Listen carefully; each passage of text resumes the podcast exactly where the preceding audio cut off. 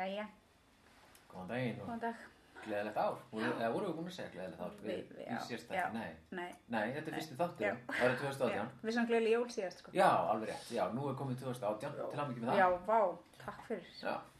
Takk fyrir gott samstarf. Takk Liðin sem ári, leys. með, með fallagsuna. Og það er mjög gaman og, og, og ætlum að halda áfram. Já, Já, já. við brínum axar glaðið. Brínum við að Axablaði verður Brýnt. vikulega. Já, Og það er Helga Tryggvadóttir í dag Mhm. um, uh, kannski alveg um uh, flottamanna Já. mál, hælisleitumál. svona á, á Íslandi. Já, og hérna mjög góð, Mhm. gó- hérna, góð yfirferð um það. Ámett. Og hérna, en hvað segir þú annars í dag? Bara er eitthvað sérstætt svona sem leikur þér á, á, á? Uh, Til að svona- svona á nýju ári. Já, Um, já, ég veit það ekki. Sko, ég prófaði til dæmis núna að horfa á svona, og hlusta á umræðu þætti, svona árs uppgjörs umræðu þætti sem ég hef bara einhvern ekki gert og hef ekki haft mikið áhuga á að horfa á svona þætti. Ég til dæmis horfa á allan Gísla Martins, hann að árs uppgjörs þáttin, árið með Gísla Martins, Allan, vá. Og hann var bara svona 7 og hálfur klukkutími, ég, það var bara, Já. það var bara it never stopped og ég hlustaði á þú veist eitthvað svona vikulókin og horfði á mér segja aðeins og kryddsíldina ég reyndi að horfa á, á á kryddsíldina. já. Já. þannig að mér varst þetta svona áhugavert sko. Um, mér varst ég fá svona tilfinningu.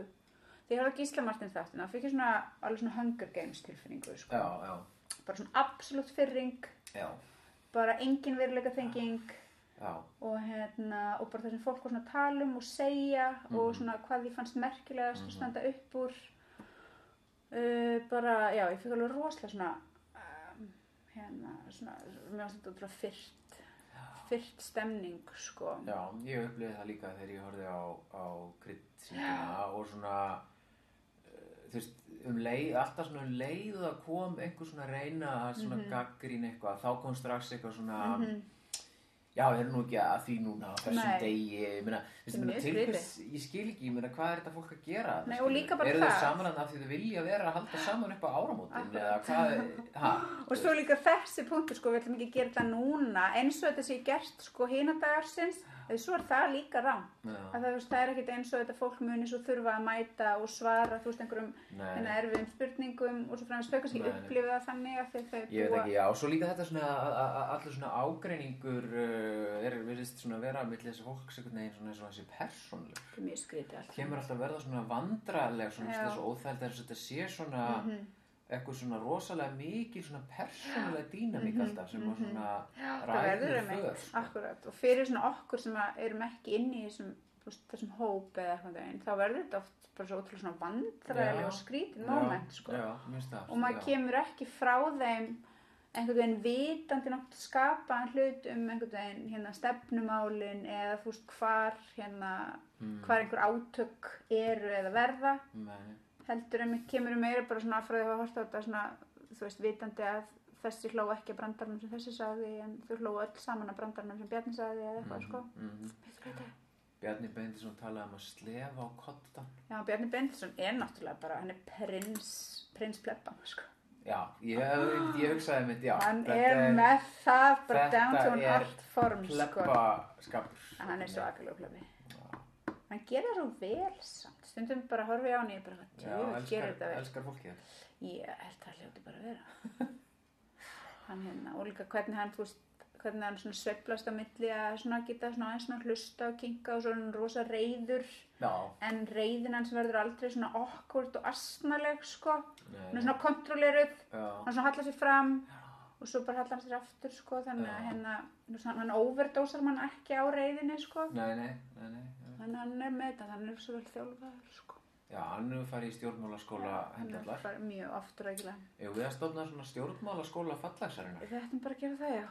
Og hvað myndi það vera? Það er náttúrulega fjölmiðla framkoma, klæðaburður, Það hárgreiðsla. málfar, hárgreisla, Já, en ég vil bara líkamstjáning. líkamstjáning, ég er mjög góð í líkamstjáningunum ég geti verið með svona masterclass Já, já, þá hvernig ég að tjá svona aggressífa líkamstjáning. Já, Eða, þú veist, akkúrat. Passív-aggressífa. Pass- Ha, en mér finnst að við ættum að fá sko börn þetta er svona fyrst og fremst Þetta að vera fyrir börn. já, ég segi það fyrir ok. börn sko. Svo getum við þá í kjölfæri kannski stofna barnaher. barnaherinn, fallagsarinn. barnaher fallasinn, þetta hljómar rosa bara skemmtilega, Já, börn eru náttúrulega mjög vannýtt auðlind í algjörlega, stjórnmálstarfi. bara ég skil ekki. Mér finnst að ég nota börn alveg grimt og markvist. Já,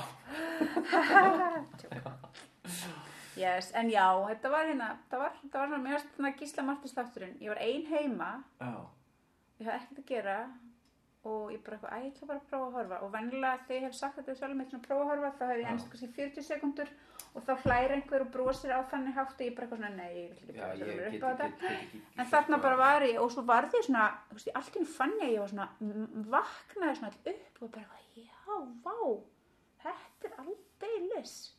Bara spennend að sjá hérna reykvíska borgarstjætt reyta af sér brandarana í, í sínum fyrsta heimi Mm. algjörlega ómeðvitið um að hérna pöpullin, Þetta er náttúrulega skemmti þáttur. þetta er skemmtið þáttur og þau það þurfa að vera skemmtileg. Já, og þetta var svona já. margir svona panelar, sko, Mm. þannig að það var svona íþróttapanel og það var svona Já, já, álitskjáfa panel þar sem að Guðmundur Steingríms og hérna Fanney sem að stýrir Silfrinu já, já, já, og einhver kapitalisti. Þau voru svona þrjú saman segja brandara. Að þú veist, þú fórst svona milli sem ég varst líka ógslag töff og svona Hunger Game í sko. Mm, mm, og hérna en öll áttu þau það samt svona sammeilegt að þú veist, það var bara gaman. Bara gaman á Íslandi og það var bara góðæri og hérna og bara, veist, þetta var svona njóta lífsins Mhm. stemmari sko Gaman hvað ágengur vel hjá okkur. það gengur svo rosalega vel Já, og einhver svona hérna og svo voru reyndar svona álitskjafar svona út á götu en það er náttúrulega líka fólk sem er svona valið vegna þess að það er, þú veist áttu Flott. það að vera svona randomly valið. já, svo? en þú veist Nei. það var samt bara eitthvað svona eins og gauti og eitthvað Já, þú, ok, en þar, þar komu svona, þar voru svona einu mómentin sem það komu eitthvað svona eitthvað svona pingu sko Mhm. Um, en samt var það líka svolítið mikið bara svona stemningin, þú veist Bara gaman að vera til. það er gaman að vera til og ef við ætlum svona að hérna, tala um eitthvað sem okkur fyrir svona gaggrinivert þá er það meira bara einhver var lúðalegur Mm, einhver sagði eitthvað fasnalegt. Já. Já, hallarslegt. já, já við þólum það náttúrulega verst af öllu Mhm, mhm. yes. Já, en hérna, það er eitt sem langar að spyrja það. já, Hvernig fannst þér skaupið? mér finnst það bara voðalega leðilegt eitthvað Já, já. Finnst, Það var rosalega vinsælt í, í, í hérna, mínum svona, svona, þessari, svona, svona 101 hérna, Já. svona kreðsunni, sko. Mm. Þá fannst þetta mjög skemmtilegt. ok, mér finnst og, þetta ekkert mjög skemmtilegt og hérna, og ég veit ekki, mér fannst þetta alveg margi, ég er svona alveg úr 101, sko. Mhm. Þannig að það er kannski bara þess. Mér fannst það alveg skemmtilegt. Já. Sumt alveg fyndið. Var alveg fyndið, en svo varst mér, það var eitthvað svona, maður bara vant eitthvað svona, en, en auðvitað, hvenær hefur maður hórst á ármótasköp og verið bara eitthvað mikið verið þetta ásamlegt ármótasköp. Mér fannst það að það sem Hallgrímur Helgason gerði. Voru það? svo, að, það var svo mikið verið að hjóla, þú veist, í Davíð Oddsson og Ok, og, var það eitthvað svona eftir Steinar hrun og Hannes? Holmstein og eitthvað og já, fyrir það Já, sko það, þá er það eitthvað svona sem ég hef mistað. eitthvað svona eða veist, eitthvað svona, ég sé fyrir mér eitthvað svona langt svona eitthvað rapplag með eitthvað svona Jóni Steinari, Davíð og eitthvað svona já, Sorry. Ég, finnst svona spöggstofu húmorinn þetta er bara bestur sko. Ég, finnst spöggstofun Já, sko. mér finnst sko, af því að þú veist svona eitthvað svona satirikal, eitthvað svona um hérna, sko, þjóðfélags ástandi á náttúrulega að vera svona bara harneskilegt grín á kostnað valdaaflana. það er það sem að við svona, sko, viðþalingarnir viljum og þráum. Já. Og mér fannst þetta skaup til dæmis, það gerði það alls ekki. Nei, mest var gett grína yngu sko, yngu sæland Já, og svona alltaf sigmundur að það ætla að drepa mig Já, skatsið sem náttúrulega já, ógslag já. en þú veist það er samt sigmundur, hann þarf ekki skats um sig af því hann er bara, Hann hann er bara fyndin, já, hann bara skrifaði sjálfur mm. en þá þarf ekki það, já, En það, ok, En, það var samt fyndið þarna með þarna þarna Ragnar Kjartans og þarna Það var ógeðslega fyndið. Það var fyndið. það var mjög fyndið, en það var sko. samt svona of obskjúr kannski, veist, það Já, hefur svona þurft að leifa því að að- playa betur út og Já. hafa einhverja leikendur úr liði vafki Já, vegna þess að þessar auglýsingar, þú ætlar að fáir hafi séð þetta. já, þú veist, ég held bara ef við hefum Það svona náði engin referens. Veit engin hver. Ragnar Kjartansson er. Já, kannski, og vita, kannski, jú, fólk er svona, einhver vita það og margir já. vita hvað hundar eru, Já. en ef að þú veist, Katrín eða einhver hefði svona komið Mm og, og þau hefðu látið brandarann spilast út um mitt svo inn í fáránleikan að það hefur verið komin í samstarf Já. með íhaldinu, Já, það hefur verið svona gott. Þetta var bara- þetta var já. klefer. Og ef maður sá þetta, þetta var alveg, alveg mjög svona eflagt. Það hefur verið hægt að krysta meira grín út af því, sko. Já, já. Já, En kannski bara einhvern veginn, ég veit ekki, kannski mér finnst bara alltaf svo gaman að flissa illgirnislega að einhverju svona ljótum bröndurum á kostna Já, náttúrulega Mér finnst það bara svona söguleg okkar. mannréttindi mín sem verkafólks. Er Þetta er bara bókstala ofta eina sem við höfum haft já, já. og hérna, Algjörlega. Já, já. Herri, en hérna, við ætlum svo að leggja við breytir það ekki að fara svona að læna upp dagskrá núna hérna næstu vikna og svona og það hefur hérna gengið ótrúlega vel hjá okkur alltaf að fá viðmælandi. já, Það er allavega, hérna, allavega Mhm. jákvæmt. Það er mjög Uh, já, og já, er það ekki bara næsta dagskrá? Já. Við ætlum að svona fara að búa okkur líka svona andlega undir sko hasra á vinnumarkaðnum Mm, já, og svona skoða Já, það já, og svo náttúrulega enn og aftur ætla ég að minnast á það að búsæðaldabildingin náttúrulega á stóra afmæli núna Já. Rennur það upp Jú, jú. og við hérna ætlum líka að þú veist fylg- fylgjast með orðræðinu í kringum það Já. og vorum búin að Já. lofa, lofa því Við okkur sjálfum verið með fólka mitt sem hefur svona, uh, kannski, já, verið þar, var þar, skiljum, eins og hún Helga sem að er í dag já. og, og hann Snæput sem var hérna daginn. Mhm. Og, en já, ég held við höfum líka að reyna einmitt að halda svolítið kannski fókus á Já, verkefælismálum og, og hérna, veist, vera opinn fyrir því að fylgjast vel með Já. því sem er í gangi þar. sko. og ég meit sérstaklega þetta, veist, það er þetta svona, svona góðaris brjálsemi og emitt eitthvað svona rosaleg svona stemning fyrir samvinnu og samtali og eitthvað svona Jú, jú, einmitt meðal stjórnmálstættar. með stjórnarsettanar við atvinnlífið En ég held Og- að þetta sé ekki, sagt, ég held að sé dæmi og, og fórista ASI er mjög spennt fyrir öllu svona og þetta Saleg koncept er, akkurat. er, er ennáttúrulega svona algjör byrtingamynd þessari hugmyndar um bara að bara öll vandamál hlýtur hægt að leysa með samvinnu. Já, og akkurat, og að taka svona átökin, þú veist, átök sem fyrir eldslega mm. ótrúlega slæm og við bara viljum þau er ekki að það er svo og- er ókurtislegt, sko. leysum allt með samvinnu og, og, en ég hins vegar uh, mín tilfinninga, ég held að þú veist launa fólk almennt á Mhm. Íslandi sko vantristir þessu. Mhm. og áttar sig alveg á því að þetta er rugl og þú veist ég líka bara að það er komið svo mikið svona byggst upp núna svo lengi svo mikið svona vantraust á Mhm. fórustu ASI bara það eitthvað komið frá fórustu ASI ég held ég sé bara nóg fyrir margir til að Mhm. bara svona, svona instinctively vantrausta því sko og hérna og ég veit ekki, þú veist, reynslan af þessu þessu þjóðar sáttar Mhm. hérna, samningarnir á sínum tíma sko, þú veist, hafa endanum ég meina ekki skila neinu fyrir, þú veist, fólk sem er að vinna á, þú veist, lægstu tökstum og svona og, og svo náttúrulega líka þessi svona vaksandi þungi kannski í þessari gaggrín og Já. lífeyrissökjum sem við erum alltaf að heyra meira og meira Einmitt. af sko, einhvern veginn og, og ég meina ég spáði því að það eftir að verða bara Mhm. miklu, miklu stærra mál í íslenskri stjórnmálumræðu og sko. svona samtvinnun lífeyrissöðuna bara við sko svona kapitalismann og hvernig þú veist þetta bara kerfið snýst svona saman og, já, já. og við erum bara eitthvað svona pawns Já, já, bara algjörlega. Þannig Já. það væri gaman að líka að, að tala um það. Alltaf, en að því að tala um að þessi, þessi auglýsingin sem er búið að spila núna rosa oft Rosalega mikið ASI-auðlýsingar um, já, um og það er einn svona sög og svona Mm línuleg saga sko -hmm. og hérna þú þetta er mjög áhrifarík auglýsing Já, og hérna þú veist þetta er svona spilamoment skilur við bara gútt og slagurinn og Já, já. vökulög já, já. uppbygging verkamannabústa hérna, jafnlaun fyrir sömu vinnu og hérna, og svona myndir af svona hérna verkafólki, bara svona við leik og störf, sko, Mm og, og ég bara, þú veist, núna nokkur sem því horfa á þessu ölsingu er ég bara búin að svona klökna, því ég hugsa bara um þessa svona, já, þú hefur alveg bara já, en sko ekki út af því, heldur bara að sjá, þá bara maður hugsa svona, þú veist, baráttan sem þetta fólk stóð í, Já, já, fyrir bara mannsamandi kjörum og fyrir bara því að mega lifa eins og bara fólk já, já. og þurfa ekki að kúldrast í ónýtu húsnæði, þurfa ekki að ala börnin sín upp við lélega næringu, Mhm. uh, að eiga rétt á heilbreyðstjónustu fyrir sig sjálf og börnin sín, já. að eiga rétt á því að fá borgurlaun sem að duga fyrir hérna nöðsynum og jafnvel fyrir því að geta veitt sér eitthvað í frístundum já. og bara hvernig þetta ekkert af þessu kom nokkur sinni einhvern veginn að sjálfu sér og hvernig aldrei nokkur tímann auðvaldi hefur rétt hérna vinnandi fólki neitt. Nei, þetta alltaf verið tekið eða sem sagt áunnist með sko hatramri ekki, ekki, ekki með samkúmulegi sko. ekki með samkúmulegi með og bara hatramri sko, Já. stjættabaráttu og, og, og svona viljanum til þess að hérna Já, uh, bara einmitt, þú veist, Já. vera reið Já. yfir hlutskiptiðinu. En þú, nú er kannski einhverju að horfa okkur og eru bara eitthvað voðalega öfgar og ofstækir og þessu fólki. Það er ekki alltaf, eða, þú veist, kemur eitthvað svona bullshit, sko. Ég meina, ég er bara svona þakkláttur fyrir það að vera, hérna, marxisti.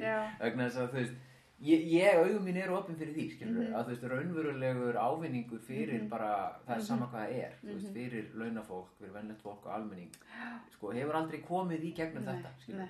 Ég meina hluti sem í dag við lítum á svo sjálfsæð hluti, við höldum kannski að kapitalistunum hafa Mhm. líka þóttir sjálfsæðir, sko. Mhm. Þeir hafa hugsað bara, nei, auðvitað getum við ekki láta fólk vinna 16 tíma, það, var ekki þannig, sko. nei. Þú veist, þá, og það var ekki nóg að sannfæra það um það, sko. Það var ekki nóg að sína þeim myndir af, Nei, nei, af, þú veist, hérna, bönnum, skilurum við, eða fólkinu, þú veist, með, hérna, Mhm. þú veist, sem var búið að, að, þú veist, líkamarðislaðir í rúst af vinnu Algjörlega. og allt þetta, það, það er ekkert að segja, það er, það er verkfall, skilurum, það er að, að hafa hátt Já. og það er, hérna, að bara sína þessu liði hörku, sko. Já, og að viðurkenna fyrir hérna bara vi- vi- viðurkenna fyrir öllum að þú veist staða mín er óásættanleg launin sem ég fæ duga ekki til þess að Mhm. framflita mér og svo framvegis og svo framvegis og náttúrulega sem að þetta fólk og margir, margir nútidags hér á Íslandi líka fólk sem er að láta vinna í algjörlega óbálega aðstæðan Mhm. allt og langa vinnudag að bara stíga fram og segja skömmin er ekki á mér Mhm. fyrir að launin mín séu svona lág eða Mhm. fyrir það að ég þurfa að þræla mér út og svo framvegis skömmin er hjá þeim sem að hérna, græða minn kostnað og, og þurfa að arðræna mig svo svífurðilega að líf mitt hérna á endanum einhvern veginn bara er einskist virði sko. er svona að skila veist, skila skömminni til auðvaldsins og, og vera svona algjörlega hérna relentless í því að benda á, á auðvaldið sem sko helsta helsta glæpa hiski nútímans. Rót vandans. rót vandans, rót og rót bara svona allra vandan veginn Já, á endanum. það er allavega eitthvað sem að hérna, býr til umhverfi sem Við þyrstum núna, hérna, við þyrstum núna um, mjög fljótlega að fá hérna, við erum með svona um, umhverfis umræðu hérna, þátt, já, fallegs. já, já, vegna þess að nú bara hver fréttin á fætur annari um það að hérna, þessar loftrænu, loftræn, nattrænu Mhm. lofslagsbreytingar Já, af mannaveldum veist, bara hröðunin er bara mikil og þetta er bara öll scenari og eru miklu miklu verri enn og hérna Sko, rótin af því er kapitalismin og, og afleðingarnar af því og skaðinn Mhm. kemur disproportionately á. alltaf vest niður á Mhm. uh, fátakara Mhm, fólki, já. fólki sem býr í fátakari uh, löndum. Og mjög margt af þessu eru hlutir sem að veist, efna meira fólk bara Mhm. getur mjög auðveldlega keift sig Mhm, frá. Akkurat. kannski það er að borga aðeins meira eitthvað svona flytja, eitthvað húsið sitt frá ströndinni eða þú veist, flytja á svæði þar sem eru minni náttúruhamfarir og eitthvað svona er ekkert mál. Kannski bara tvö hús hvort þið er. Þetta gerir ekki til þú veist, eitthvað að veist, brenni eða fari í rúst skilur og hérna, þannig að það er svona climate justice er Mhm. líka náttúrulega mjög algjörlega mikilvægt mál og stjættavinkillin á því og, Mhm. og líka sko rasisma vinkillin á Mhm. því er, og kolonialisma og náttúrulega á þú veist þau sem hafa leitt hérna einmitt svona baráttuna fyrir climate justice eru náttúrulega svona indigenous hópar Já, á, í þessum löndum sem að Já. hafa farið svona já, hræðilega illa og eru bara, þú veist, þetta er ekki einmitt þannig að, að heimsendir séu svona handan við hornið, heldur á mjög mörgum stöðum er hann bara þegar hafinn með bara, þú veist, algjörlega óafturkræfum hérna, afleggingum. Herri, gott pælum í því og, og hérna, tökum það hérna inn á, á dagskrá. En ef við ekki bara segja þetta bless, þess að þetta gott Jú, í billi og, og, og hérna, já, erum við hægt að gera hérna fallagsar hérna merk? Já, sko, Þú ég, getur ég það ekki, þetta hendi. byrja, byrja, ég ætla að prófa. Ég ekki, oh, Þetta var mjög heitilegt. ha, ha. Ok, bye bye. Ok, bye, sjáumst. Sæl. Já, Við erum bara byrja. Já. Sæl og blessið, um, kæru áhörundur og félagar um, og gleðilegt nýtt ár. Gleðilegt ár. Gleðilegt ár. og takk fyrir liðina árið og liðina ár. Velkomin Helga Tryggvadóttir og takk kærlega fyrir að koma í fallegsuna til okkar. Um, uh, þú ert svona fre, fremur aktív, stundum aktivisti, er það ekki? Já, ég Og- hef sem verið það. Já, vorum pæli hvort að við mættum kalla þig aktivisti, sko. Já, Og þú hefur svona verið að svona vinna í svona ymsum já, Ég er svona málaflokkum eins og það hljómar að snarra. já, hoppað í og úr alls konar verkefnum. Já, En uh, það sem ég er svona staldrað hvað lengst við í er svona umhverfismál og síðan uh, flottamanna Akkurat. Já, uh, málun. já, einmitt. Einmitt. Umhverfismálin á Suðurlandi, þá verið þér huglega eða virkjanamálin. Já, en það er samt eiginlega bara að hluta til að því að ég er þaðan en ég eiginlega fór meira inn í þetta sem svona uh, anti-stóriðju. Einmitt. eða gegn álverunum en síðan alltaf tengist það svo mikið stórvirkjunum og hérna, þannig að ég er svona einhvern veginn bara litst inn í það af því það er svona það er sem ég kem. Það var svona þitt svona gateway drug inn, inn í, hérna, inn í aktivismu. en nei, allir það hefði ekki verið öskra sem var svona gateway dragið Já, og hvað var aftur Já. öskra? Það var, það var hérna svona rótæk stúdendareyfing sem var virk í kannski eitt ár já, Já, en uh, gjör breytti já, já, já.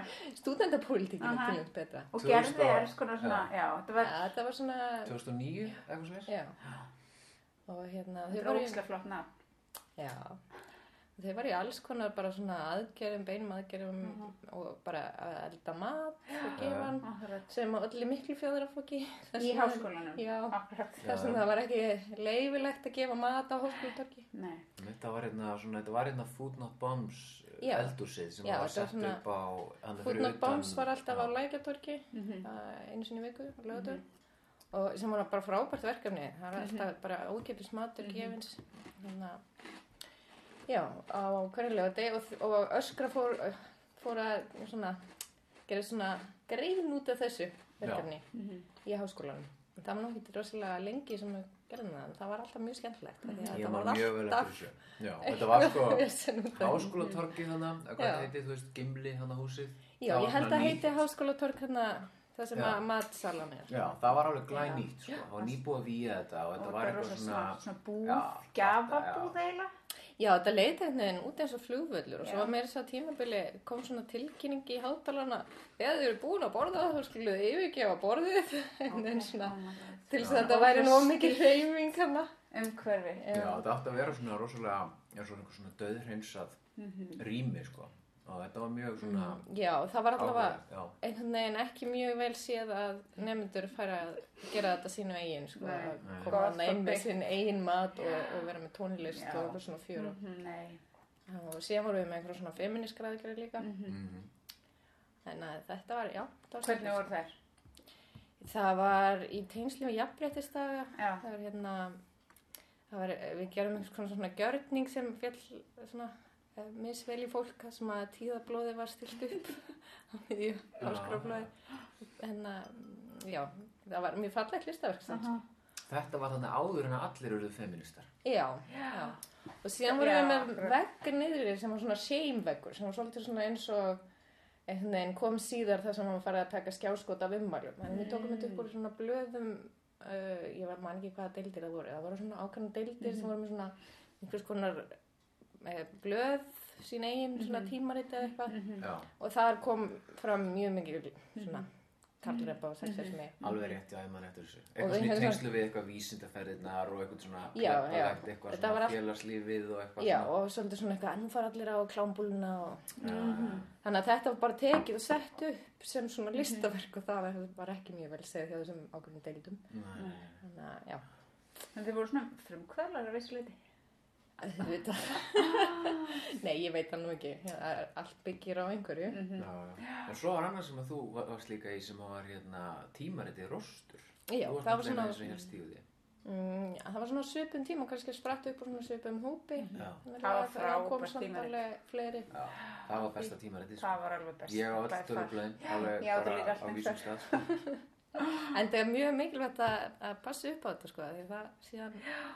Hérna, týndist PDF-ar og eitthvað svona. Þannig að endilega geymið þau, við þurfum eiginlega bara að plasta þetta Já. í ramma. Eru þið til á, á hérna, þú veist, þjóðabóklöðinu? Já, ég held að það hafa alltaf verið farið með eitt.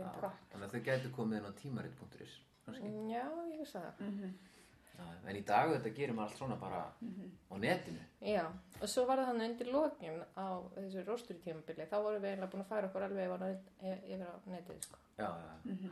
Það er svona bara einhvern veginn auðveldara, þau eru ekki að standa í öllu stórsinu í útgáfinu, sko. En Og sitja upp já, með fullt af blöðum og eitthvað svona.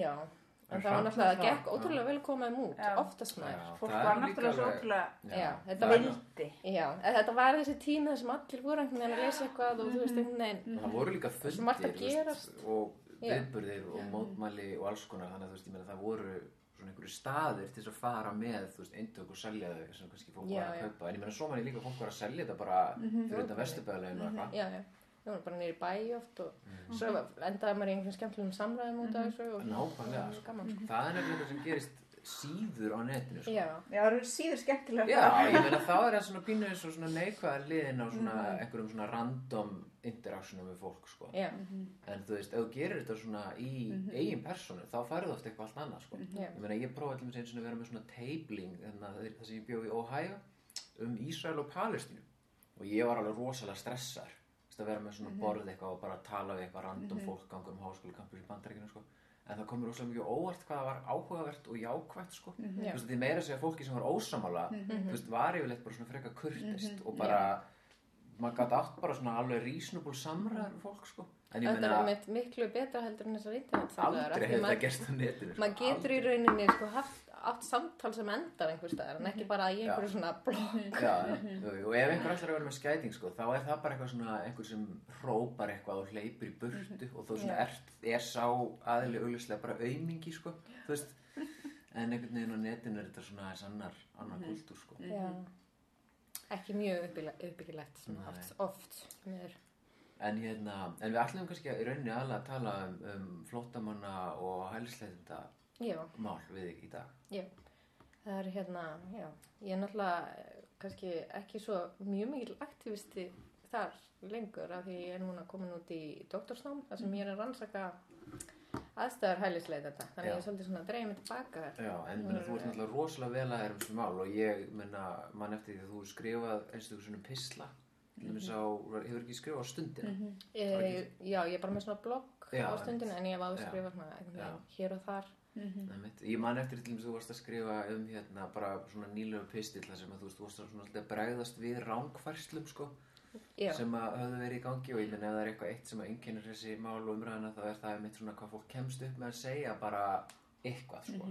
Þú já, veist, já. kasta fram einhverjum svona eins og hálfveila rókburði stundum veist um þetta fólk sem einstaklinga en svo líka bara della um þú veist fjölda þeirra og, og einhvern svona meintan kostnað já. við, við hælisleitundur og eitthvað svona sko Já, einhvern veginn svona eins og þeir séu, það er náttúrulega kostnaður en það er svo, hann fer svo mikið í yfirbygginguna. Það er Já. einhvern veginn ekki eins og þeir hafa eitthvað gott líf. Þetta er svo ótrúlega umlegar og aðstæður. er það ekki líka bara útlendingastofnunar apparati sem býr til kostnaðin með því að leifa fólki ekki að þú veist bara setja stað og bara vinna og Já, þú veist Að það er í rauninni um, ekkert allir sem hafa leifi til að sækja atvinnuleifi en þeir sem eru komnir í efnis með þeir mega það. En þá tekum við bara svo margra mánuða prósess til að sækja um kennitölu.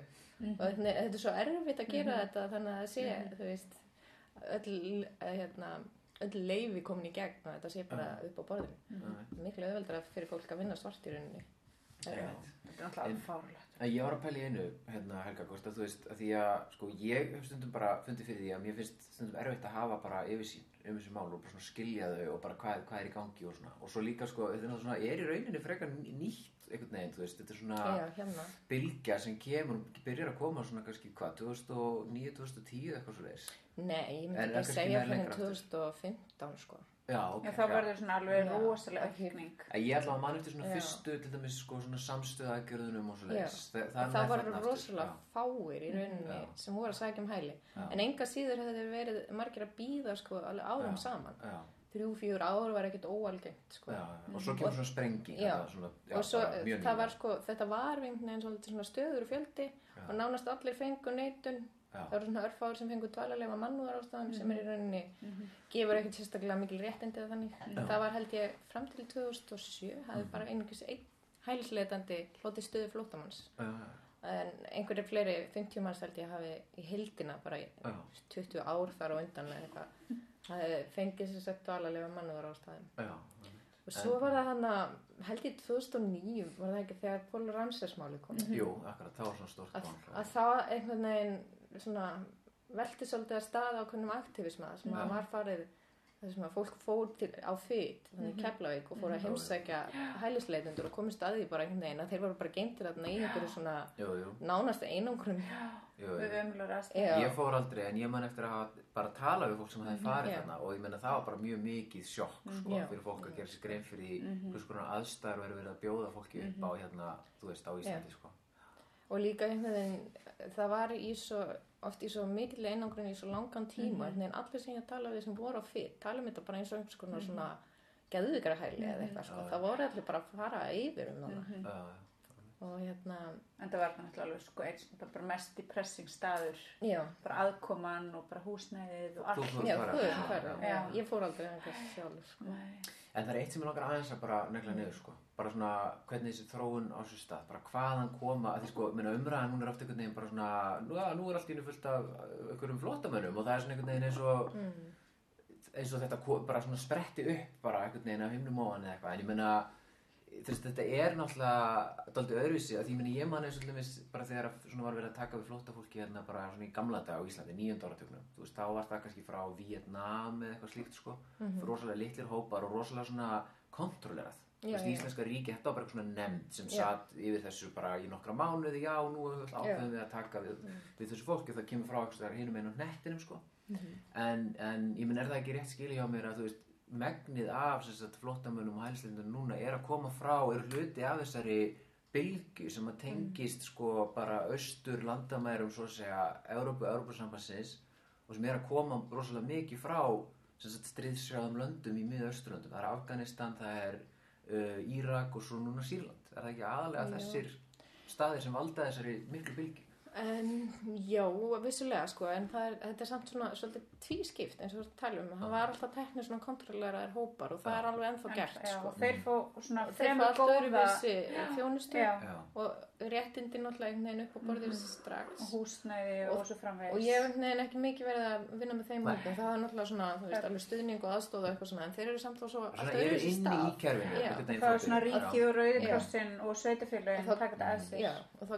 Að kemur svona að þau fá í rauninu húsnæði og þau eru hérna, já, fá svona utanumhald sem er bara mjög gott. Og þeir hafa, þegar ég var að tala um í rauninni en það eina sem að fekk uh, stöðu flótamanns, þá er það fyrir utan þannan hóp. Það kom Já. alltaf svona kannski af og til og nokkur ára fresti. uh, og þá var alltaf valið bara frá ákveðnum löndum og, eða úr ákveðnum flótamannabúðum og svona. Svo konurnar á, á Akranesi Já. og, og fleiri svo bara og Kólumbíu líka. En hérna þeir sem eru að koma núna það er, stærstu hópanir eru ennþá frá sagt, Albaníu og Makedóníu en nema Georgia er nýbúin að taka sagt, fram úr. Já. það eru flestir frá Georgiu Já. bara í, nýjustu tölunum en þetta er alltaf svona aðeins breyta, breytilegt. Og mín kenning er svo að þeir séu að koma núna uh, svolítið vegna þess að þeir fá það er bara ekki séns þeir fá hælinn einn staðar annar staðar í Evropu en Albanir og Makedónar það er þá oftast albanskir Makedónar þeir hafa verið bara mjög stór hópu flóttamanna í Evrópu bara árum saman sko. þetta er alltaf með fjölmennustu hópum flóttamanna eða voru þar í Þýskalandi til dæmis. Já. og hérna þannig að þegar þeir fá bara algjörlega pjúra nei út af því að það inn, koma inn hópar sem fara framar í rauðina í rauninni að þá einhvern veginn fara þeir kannski meir út á jæðarinn eða Já. svoleiðis er allavega mín kenning sko Já. Já. að hérna þess vegna hafa þeim fjölgað hérna en þetta er samt ekkert gríðlegu fjöldi einhvern 200 manns frá hverju landi Já. og hérna sem að sko á íslenskum skala er náttúrulega mikið en, en þetta er nú samt ekkert eitthvað svona eins og einhver flóðbylgja sko og hérna en hin, aðri stóri hópar koma vissilega frá Írak, Íran og Al, uh, Afganistan Já. og Sýrlandi síðan já, Já. en þeir eru samt veginn ekki eins margir eins og maður myndi kannski halda sko Nei, ok.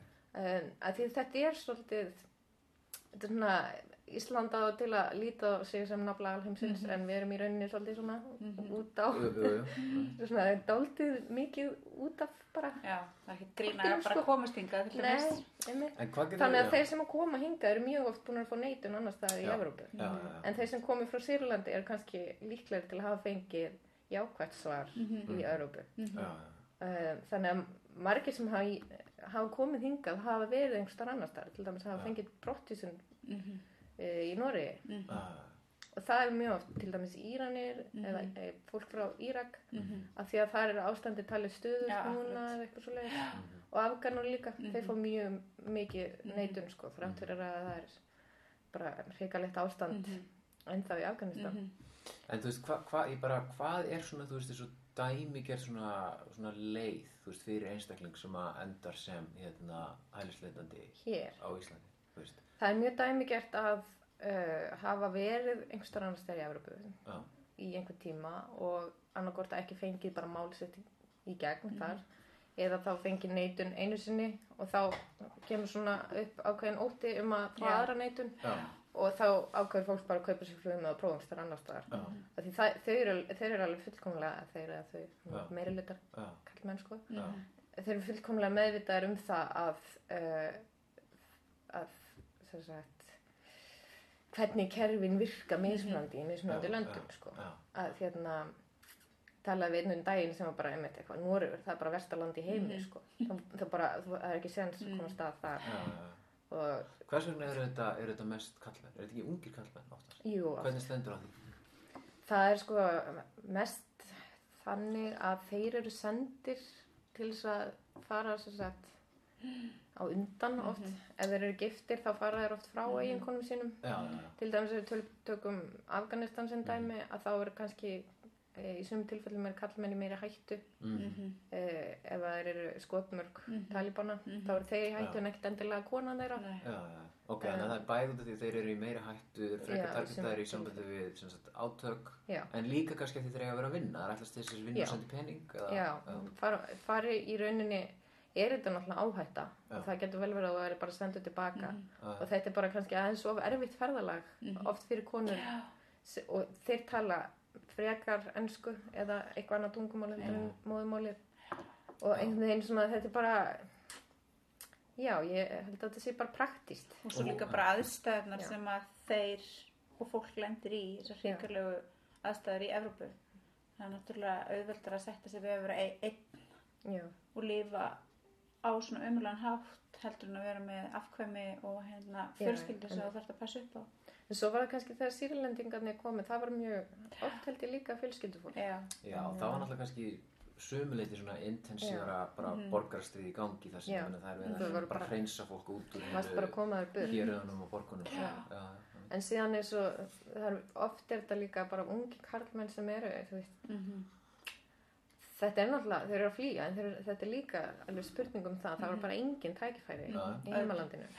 Já, og, bara það, er svona líka alltaf svo lítið já, það er einhvern það er bara svona, það er einn svona frum svona mannlega, já, bara svona tilfinningin skilur að það ert á einhverjum stað og það er ekkert sem býður þín þar. Já, ég menna auðvitað, auðvitað þú veist, fólk leitar hugsaðu eitthvað um og annað. ferð eitthvað annað og, já, það hefur alltaf verið þannig bara frá Og aldað einhvern veginn ef það er ekki tækifæringstar Mhm. þá flýst fólk á Mhm. milli staða. Það er kannski Einmitt. bara aðeins breytt hversu langt það fer núna. já, en þetta er hérna þetta er bara, það er náttúrulega ekki skilgreint sem e, hluta flótamanna e, skilgreiningunni er ekki að þú sért að flýja fátækt. Sem er En kannski náttúrulega bara praktískum ástæðum þá væri þetta bara ofur mikil fjöldi en það er náttúrulega, það skiptir fólk kannski ekkert öllu máli hvort það sé að drepast úr hungri eða hvort það sé að drepast að því einhver er að hóta því persónulega morði. Já, já, en ég meina svo hangir þetta náttúrulega líka bara mjög mikið saman, það er, það er sérst, borgarastríð og, og stöðleiki pólitískur Já. og ofbeldi sem að síðan leiðir, ég meina einhvern veginn grefur undan öllu samfélaginu Já. og veist, og þá er ekki lengur tækifæri til staðar fyrir hérna, þú veist, ég meina, já, að vera í vinnu eða, eða einmitt. en alltaf orðið bara nánast óhugsandi einhvern veginn, þú veist, og svo verður þetta bara svona vítarhingur þannig hvort grefur undan öðru. Já, já, Það er mitt ótrúlega svona andstyggilegt, svona andstyggilegast sem að maður heyrir þegar það er einhverja svona umræður um málefni hælisleitandi og flóttafólks. Er þetta, þess að akkur ekki bara heima hér, Já. laga til þar, já, skilur það er ekki ábyrðin þín að hérna einhvern veginn, þú veist, um, koma á hérna stjórnskiptum Já. eða enda stríðið eða þú veist byggja upp hérna yðnað eða eitthvað svona, já, svona fáránlegar kröfur fólk sem að býr við öryggi. við öryggi, þú veist og, og bara svona svakalegasta forréttinda blinda sem að maður bara sér sko. og þetta er líka svona einhvern veginn eins og þessu, var, þetta var sérstaklega skýrt í Sýrlandstrínu þar sem það var einhvern veginn engin hlýð góð. Nei. eða þú veist, það var eitthvað, hvað áttur þá að berjast gegn stjórnarhernum með því að berjast með Al-Qaida eða, Einmitt. e- eða sagt, vera að hluta einhverjum öðrum hópi sem gekk bara um á sandulum og það er engin vopn eða þú veist, þetta var allt bara eitthvað svona umrulegar aðstæður. Akkurat, og þetta einhvern veginn að insista á einhverja svona hetjudáðir. Já, þú veist, þú sem einmitt lifir bara einhver örgi og hefur aldrei fram í nokkra einustu hetjudáð. Já, já, en þú ætlar svona að insista að bara stór hópur fólks fram í einhverja hetjudáðir og fórni sér og þú veist, gefi bara upp von um hérna eðlilegt bara stabilt líf uh, Já, til þess að eiga rétt á bara að Já, lifað eðlilega, Já, veist, veginn. þetta er svo er fáránlega krafa, sko. Já. er Svo svífyrðileg. Og sérstaklega vegna sem mest yfirleitt, eða bara alltaf, fólki sem að kallmenninir aðalega, sem að tala svona, uh, þú veist, munu aldrei staldra við og gaggrýna hérna vestræna um, Nei. heimstolta hyggju eða, eða efnagslega pólitík sem Já, að já. yðurlega er eina af undirróttunum af vandanum og svo er þetta líka náttúrulega þegar fólk gerir þetta eins og núna er að byrja uppreysnin í Íran aftur. Mm -hmm. eftir þess að og margir af þeim sem ég hef verið að tala um eru eh, að koma frá Íran sko einhvern mhm. veginn gegnum einhverjum svona krokkaleðir mm -hmm. og mörglönd frá því í hérna, síðustu mótmálum 2011-12 mhm þannig að núna er fólk í alvörinu já það er að reyna að breyta einhverju. Þú veist það er með Mhm. frinsænleg mótmæli eins og það á að gera eins og við erum alltaf að segja já en akkur, Já, ak, já. af því það má heldur ekki mótmæla veginn á mm. ofbeldsfullum hátt þá ertu líka sko Akkurat. það er ekki heldur nóg gott sko. Þannig að þetta er svona það má ekki vera uppreist en samt Nei. á það að vera með uppreist Nei, og við erum einmitt mjög föst í þessu að svona sko að hérna velja svona verðugu já já. verðugu fórnarlömpin, verðugu flóttamennina og hérna, þú veist, við getum svona saminast um að segja að þetta fólk má náðarsamlegast koma. Já. Já en, en svo erum við, þú veist, ótrúlega grimm og forhert gagvart öðrum hópum sem að við vitum Já, ekkert um. Mhm. Þú veist, þetta er svo ótrúlega hérna, þetta er svo skrítið. Þetta er svona að velja á hafna skiluru. Mér finnst það ótrúlega ma margt svona einhvern veginn, svo, bara einhvern veginn svona síðlöst og bara einhvern veginn trublandi Mhm. í þessari veist, eins og við vorum að tala um daginn, sko, var þetta að hérna, einhver hugmyndum að svona fólk komi og leggist á flótta svona, sko, þú veist, af því það, af því það hafi heyrt þessi ókipis í sund Mhm. á Íslandi. Eða eitthvað svona, sko, að þetta sé bara svona, þetta Mhm. sé einhverju svona, einhverju svona útspekuleraðir tækifæri sinnar. og þarna, ég meina, og fólki sem heldur þessu til dæmis fram, það er ekki bara einhverju random rugglutallar á netinu, þú veist, þetta er bara svona helstu málsverðar Íslands auðvalds Já. þeir sem eru í fóristu hjá, eða þú veist, sem, er, sem að fara fyrir eins og Eimskip eða, eða Æslandir, Já, já. Bara hérna svona, þú veist, auðstjættin sendir sitt fólk út til þess að segja svona fráleita og svifurlega hluti og kemst bara einhvern veginn alveg upp með þessu. já svo er þetta náttúrulega verið svona viðlóðandi ákveðna aðila í sjálfstæðarfloknum Já. sko. Algjörlega. og það er einhvern veginn svona Mm það er svona eins og að það hjálpa að halda í minni svona aðeins svona eitthvað á dog, móti dog sko. whistling, eitthvað er sko, já, og svo. En svo er náttúrulega líka rosa vinsælt að tala um þennan meinta kostnað, svo rosalega mm dýrt fyrir ríkið. Já. Hva, hvað getur þú sagt okkur um þetta? Er þetta, kosta þetta, er, er, fara, er Mm. sk- skattpenningarnir mínir bara að fara meira og minna í þetta að halda upp í hérna, fólk. flóttafólki? Er það? ok, nú þarf ég bara að vera með fjárlegin að reynu takk fyrir þetta Þú um, ert bara að eiga samvinnu og samráð og En samtal. hvern- hvernig er þetta? Þú Sko, kemur sem er bara flóttamaður, hvað, er það sem þú ert að fá frá já, ríkinu það og er náttúrulega sveitarfélaginu? eitthvað mjög takmarkað sko, þau, þeim er útvökað húsnæði Já, og það, það er rosalega hva, hvernig aðstæðunar eru Mhm. eftir því, sem sagt, þeir sem eru á framfærið sveitafélagina þá Mhm. svona kannski aðeins kári svona þeir fá held ég ofta sundkort og Já. hérna og bókasafnskort Mhm, og frítistræt og held ég mhm, en að öðru leiti er þetta náttúrulega bara húsnæða sem þið búi í bara einhvern veginn mhm. umulegt sko hvernig er það? Ég meina, er það færið herbyggi fyrir þig? Er þetta að sofa í sko, eða fjölskyldur fá stundum svona litlar íbúðir og eitthvað svona en Já, máli er að ég fekk alveg yfir sín yfir einhvern veginn öll búsetugurræðina því það er e, þeir sem að fá búsetugurræða vegum útlendingastofnunar það mega í rauninni ekki fá nei, Já, það var eitthvað svona fremur ný pólisti. já, sko það var aldrei þannig held ég hjá félagsjónustunni Nei. eða þannig, ekki nema að það væri bara einhverjum fárunlegum tímum sko Mhm, og ég, ég var aðeins rætt þetta við eh, sko, þá sem búa í svona húsum og þeir eru Mhm. að tala um, ég veit þetta eru rosalega stór húsnæði þá er þetta kannski alveg, Ónæði eitthvað. já, þannig lagað en Mhm. samt eins og sum þeirra hafa náttúrulega verið svo afskekt Já. að þá er þetta bara einhvern veginn svona bara fluttir eitthvað út á land og svo eru þeir bara þar og svo Já. verða allir einhvern veginn í, þú veist eins og var þarna kjálana þegar þeir eru ótrúlega hrættir um að þetta bara eitthvað svona "Eh, þetta er bara hópur og einhverjum einleipum karlmönnum og þú veist þeir eru með hér þjálfun og þetta var einhvern veginn svo mikið svona hræðsla. Já, já. að hérna uh, þetta hefur mest verið hérna á suðvesturhóðninu Já, og, og og í Keflavík og já. já. og þetta er sko, ég held að það hafa ekkert aukist peningurinn sem, hann, sem maður fár, ég held að það sem 40.000 með mat eða að mat pluss vasapenningur já, og hvernig matur, ég meina þeir þurfa bara að neina, ná að lifa á þessu. Já, fáður ekki, þeir fá okkur En það er meira ef ef að það er- eitthvað í já. En það er einhvern veginn reiknað út aðeins meira ef það eru fjölskyldur. Já, við veist, fáið það 40.000 sem sagt til viðbútar við einhvern matarstyrk? Nei, Nei, 40 Og skall ég held er að þetta með sé- matar. Það er Já, svo átt að kaupa þetta mat var fyrir. í raunin 8.000 á viku pluss 2.700 í vasapenning Já, en ég held núna sé þetta kannski bara neina svona, farið eitthvað svona kort Mhm. já, já. sem að, já, Þetta er eitthvað svona tíu skall á viku sem þú Eitthvað til þess að geta borðað Já. og þú mátt náttúrulega ekki vinna nei. En, en það er hægt að sækja maturleif en þá náttúrulega fellir niður allt sko og þá þarf að finna þér eigið húsnæði.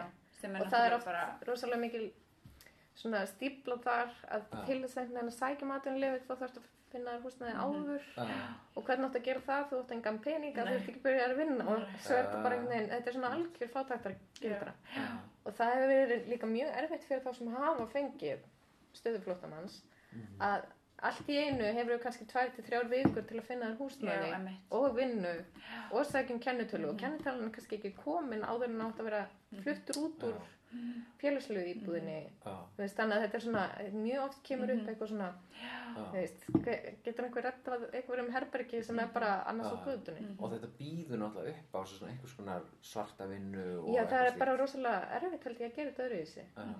Já, það lítur bara að vera mjög, það lítur faktist að Já. vera bara svo hrikalega erfitt. Að því bara ef þú ætlar þér einhvern veginn að komast í gegnum þetta kerfi og geta að fara að leiða þér íbúð, þá verður þú bara einhvern veginn að eiga tryggingu. Já. Hvernig, veist, þetta leigumarka, þetta er bara almennu leigumarkar, hann er nóg erfiður fyrir Íslendingar sem að eiga fjölskyldur og og svo er allt, kannski. það er rosalega dýrt, þú veist, matvara er Já. mjög dýr og bara að koma sem til staða og, Já. Uh, og svo einmitt húsnæði sem er bara svona brjálæðislega dýr og hvernig að manneski sem hefur aðgang að svona, þú veist, einhverju, einhverju, einhverju lús, fjárlús, þú veist, Já. hún getur aldrei lagt neitt fyrir, þú veist, þú getur aldrei sapnað í neitt sjóð til þess að tryggja þér hérna útborgun þess að lega íbúð, það bara er ekki hægt. Nei, einmitt, og svo er þetta bara það að leiða íbúðin alltaf bara nóg erfitt sko, Já, fyrir bara alla. það er nóg erfitt þótt þú verður sko hvítur Já. hérna, innfættur Íslandingur Já, sko.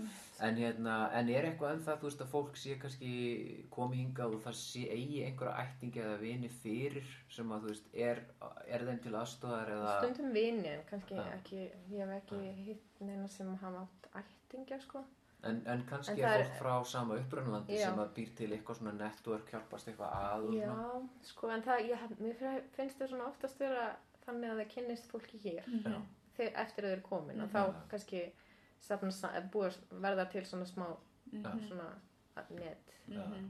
þannig að, já en oft er það, þetta er dálítið svona random af hverju fólk kemur hingað Já. og mjög oft náttúrulega er það á leiðinni bara til Kanada og svo er, hefur það ofti verið bara eitthvað svona á leiðinni eitthvert og einhvern veginn var bara Ísland svona fyrsti áfangastæður eða Já. þú veist, það var bara hvað er, hvað er fyrir næsta flugvél Og það náttúrulega ætti að við erum, þú veist, bara hérna, heiðarlega mannskjur sem að viljum horfast í augu við sannleikan, þá ætti það eitt bara að segja okkur hverjar aðstæður sem fólk einmitt. Að það er engin, þú veist, það vita allir að þú ferð ekki út á flugull og bara, heimdu, hvert, nema þú sért með, þú veist, alveg rosalega sjóð og sért einhver æfndrileit, en manneskja, hérna, bara venjuleg manneskja sem að leita sér að einhverju skjóli og, og hérna, staðlega að vera á, hún gerir það ekki svona, þú veist, Nei. manneskja sem er örvendingafull og, og, og hérna, hefur, þú veist, hefur ekki úr góðu að móða að velja, hún Mhm. myndi nota þessa leið, skilur En síðan hefur það stundum verið svona einhvern veginn hafa þær heyrt einhver staðar Mhm. að það sé hægt að fá vinnu hérna Mhm. og það er náttúrulega þá kemur Já. inn þetta, þú veist, auðvitað er þetta samtengt einhvern veginn kapitalismanum Mhm. þú veist, það er ekkert bara þannig að þetta sé Nei. bara einhvern veginn e, þú veist, við erum ekki hluta einhverju alþjóðlegu kerfi ég meina, Mhm. Já, bara, ég meina það er vitneski Já. en það, það sé náttúrulega bara Já. mjög mikil eftirspundið vinna Já. á Íslandi. Já. og þá einhvern veginn, ég meina fólk leita bara þangað sem vinnur að hafa Já. og á meðan það er einhvern veginn að ferðast um orð, það orðspórið að sé hægt að fá vinna á Íslandi þá kemur fólk hingað Já. Ég talaði einn mann um daginn sem sagði að hann hefði fengið einhver fjóru eða fimm tilbóð um svartavinnu frá, öll frá Íslendingum Já. og hann eitthvað svona vildi ekki vinna svart þannig að hann var í rauninni bara Er þurfti það að þá eitthvað í því. við, þú veist, uppvask og eitthvað svona í sambandi við túrista? ég bara veit ekki. eða- alveg nákvæmlega hvernig það var sko Já. en já, bara alls konar held ég þannig að hérna að auðvitað er þetta eh, fólk nýtir sér einhvern veginn það að lagaleg staða eða er þannig að þau get ekki kvartað Mhm.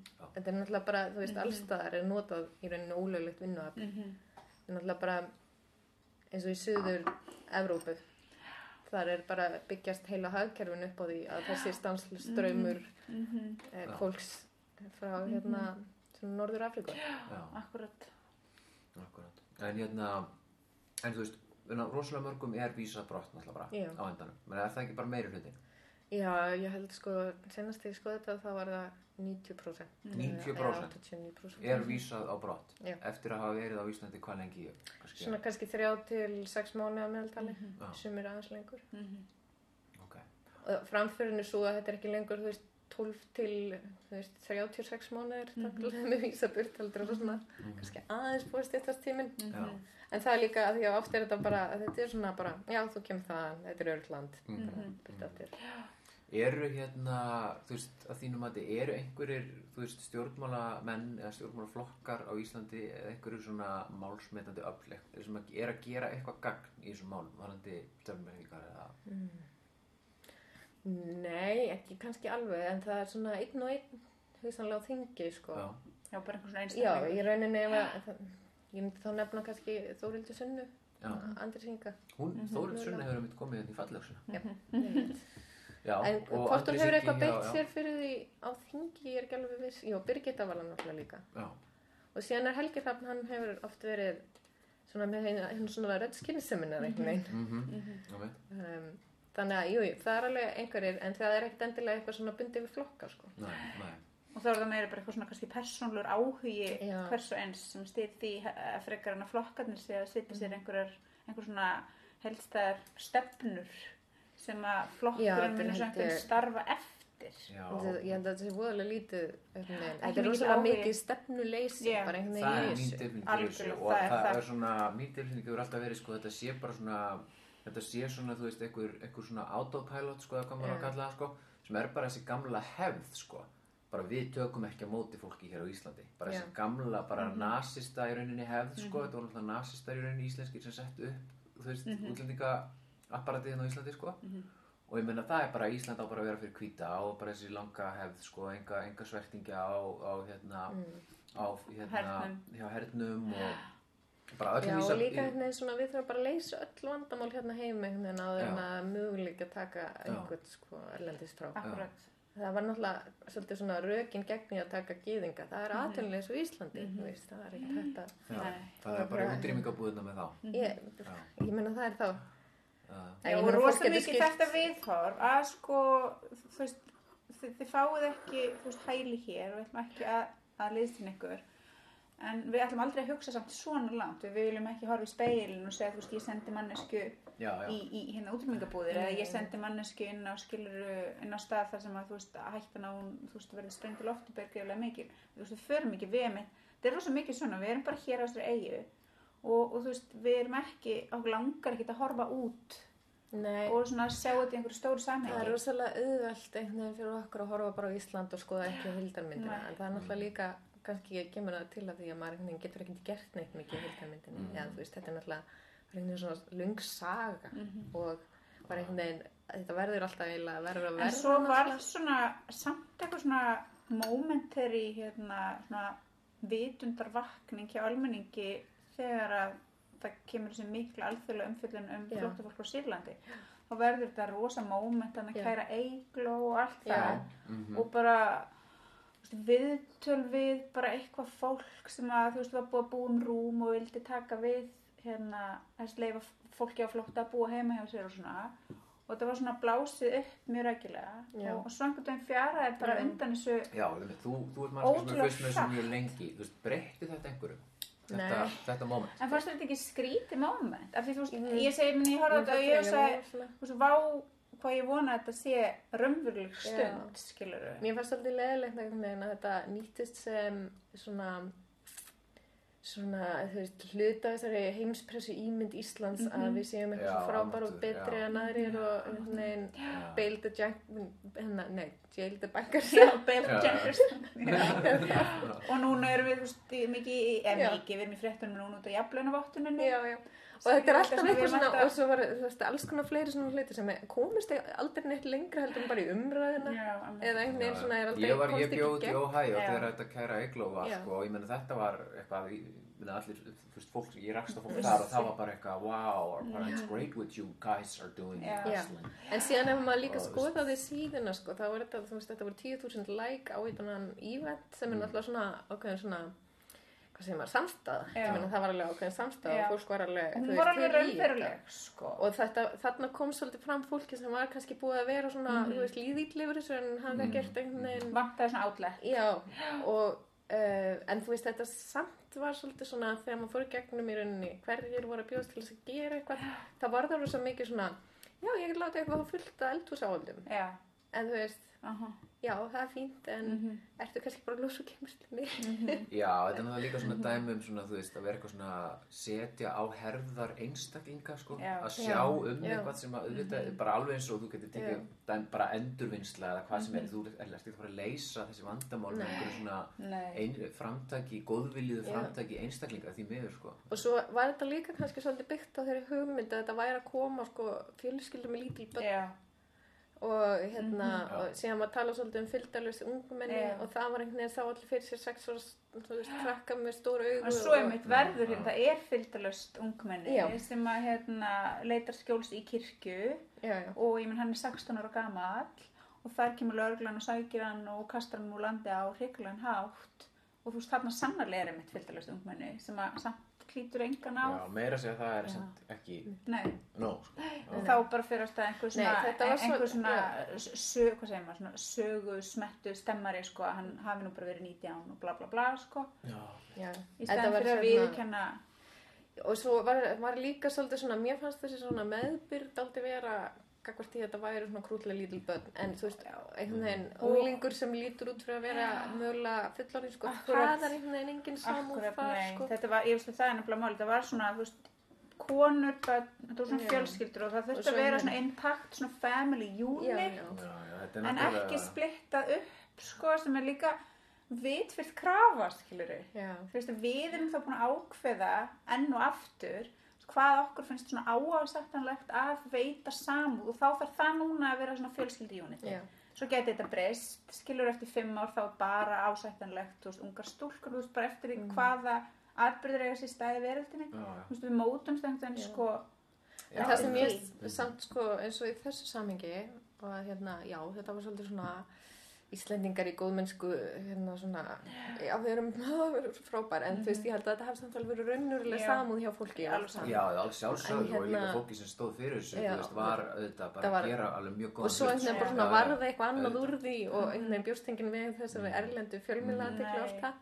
Og Og- þetta sett alveg- svona Já. bara upp. og þetta sett alveg ákveðin þrýsting á, Á, á En mér finnst þetta svo oft vera svona með, með bara mörg málinn á Íslandi. Það er eitthvað svona, það kemur einhver sko, einhver bara kannski einhver einstaklingur með eitthvað svona hugmynd eða eitthvað svona Já. og hugmyndin er góð sko og svo er hugmyndin er strax orðin að einhverju svona headline sko og verður rosa partí í kringum það Já. og svo pælur ekki því sko, svo kannski verður þetta aldrei, þú veist, Nei. munni ekki eftir þetta hugmyndin um að gera Ísland að griðast að uppljóstrara. jú, jú. Mhm. Þú veist, það var varð líka svona headline um allan heim og, Einmitt, og, þú veist, og- og en, svona en svo var það aldrei sko. Þú veist, rosa jákvæð umfjöllun í en já. þú veist það fór ekki einu sinni nei, nei. en einmitt, mjög góð hugmynd og sett fram í bara fullri innlega en þetta var einhvern veginn endar síðan alltaf bara í einhverju svona nei það verður engin stjórnarskrá og svo var allt bara eitthvað nei, nei en við fáum alltaf svo gott svona kredit erlendis fyrir einhvern veginn ekkert Aha. fyrir að stoppa málinn sem voru góð hugmynd En, en varandi þá þessi þennan málaflokk sko, ég meina, hvað er það sem að þú veist á að leggja áherslu á? Ég meina, maður hefur stundum heilt sko, Mm. ég man nú til dæmis að hérna,